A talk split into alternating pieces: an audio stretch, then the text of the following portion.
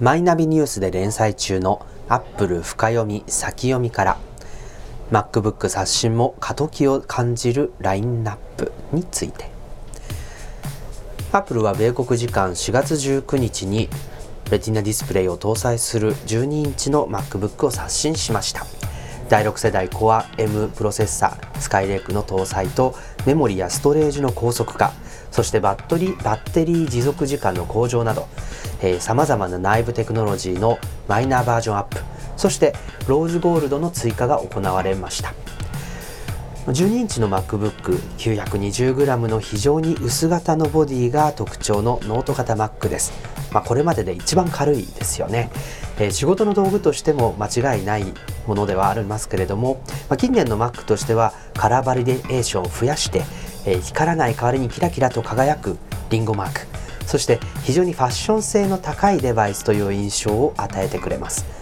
2015年4月の発売から1年で刷新された MacBook、まあ、年次アップデートに乗ったということで今後も続いていくと思うんですけれども、まあ、シルバースペースグレーゴールドそしてローズゴールドの展開が揃っているのは iPhone iPad Pro そして Apple Watch Sports この3つの機種、まあ、つまりこれとこう組み合わせて使ってくださいねっていうアップルのベーシックラインナップという感じがします、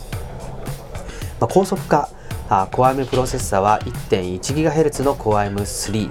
えー、そして 1.2GHz の Core M5 1.3GHz の Core M7 が選べます。そして、えー、8GB が標準となっている、えー、1866MHz の LPDDR3 オンボードメモリこれが速いんですね。そして PCIe オンボードフラッシュストレージも速くなりました、まあ、これで、えー、大体全体的に15%ぐらい高速化されたんじゃないかなということになります。MacBook まあ、パワーが欲しいというユーザーにとっては選びにくい印象ですけれどもこれは依然としてキャラクターとしては変わらないでしょうただあビデオを見たり文章を書いたり SNS に投稿したりと、まあ、非常に一般的なパソコンの使い方では十分おそらく一番おしゃれなマシンとして活用できるんじゃないかなというふうに思います。まあ、同時にアップデートされたのが MacBook Air なんですけれどもまあのさすがにこうモデル末期感がありますね。えー、標準でメモリ 8GB 搭載されましたけれどももう据え置きの仕様で価格もそのままとこう重要なのは価格なんですよね MacBook Air に関してはレティナディスプレイを搭載しないもう今後も搭載しないだろうということで、えー、おそらくここで、えーこれ以上の進化は見込めないんじゃないかなという印象もあるんですけれども MacBook の価格は1299ドル。そして、えー、価格据え置きで数段高速なあ MacBook Air 13インチは999ドルと。ここにこの300ドルの差があるわけですね、えー、つまり MacBook の価格ちょっと下げるかもしれないけれどもおそらく現行の MacBook Air 13インチよりは下がらない。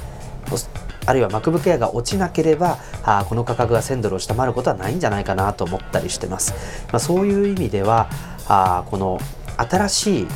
こう価値観新しいモデルラインナップに移行しようという最中なんじゃないかなというふうに見ることができます。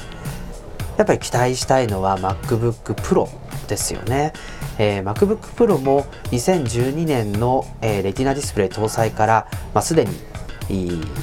13年14年15年と、えー、そのまま据え置かれて、えー、進化してきています、まあ、去年なんかは MacBook に搭載されたフォースタッチ対応感圧タッチ対応のえー、トラックパッドに置き換えられたりしてますけれども、まあ、それももうなんか小手先だけのアップデートという感じがしていて、えー、これをどう刷新するのかということに注目が集まってきますよね。まあ、今後の MacBook Pro どうなるかというところは非常に興味深いんですけれども MacBook がそのまま大きくなったようなそんなと MacBook Pro の登場っていうのもあるのかもしれないなとは思ったりしております。はいまあ、MacBook 自体もですね、えー、ラインナップ改めて一歩引いてみて考えるとこうどうやって、えー、MacBook を存在させるのかと。いうところも怪しいなと思ったりしてます。MacBook Pro があるからですね、えー、9.7インチモデルは iPhone と同じように4色展開をしていて iPhone ユーザーを意識したあ iPhone と組み合わせて使ってくださいねという選択肢なんですね。つまり MacBook と iPad Pro はもう完全に iPhone と組み合わせる前提を、えー、意識してるんじゃないかなというふうに、えー、考えることができます、まあ、そういう意味ではこう新しい価値観でもうスマホから直接仕事環境に行きたいっていう人は iPad ですしまあ、やっぱりパソコンがいいよっていう人は MacBook なんじゃないかと、まあ、やっぱり完成度でいけばねやっぱり MacBook の方が上ですよね、まあ、自由度が高いっていう意味では iPad Pro、まあ、この2つのメリットが、ま、どういうふうに判断されるかっていうのはおそらく Apple もまだ決めてないんじゃないかなと。これユーザーが決めてくださいねというところなんじゃないかと思ったりしています。まあ、とにかく15インチの薄い新しい MacBook Pro 出てくれるといいな今年はというふうに思っている今日この頃でございます。フルバージョンのテキスト版はマイナビニュースでお読みいただけます。松村太郎がバークレーからお届けしました。引き続き、レディオ太郎サイトお楽しみください。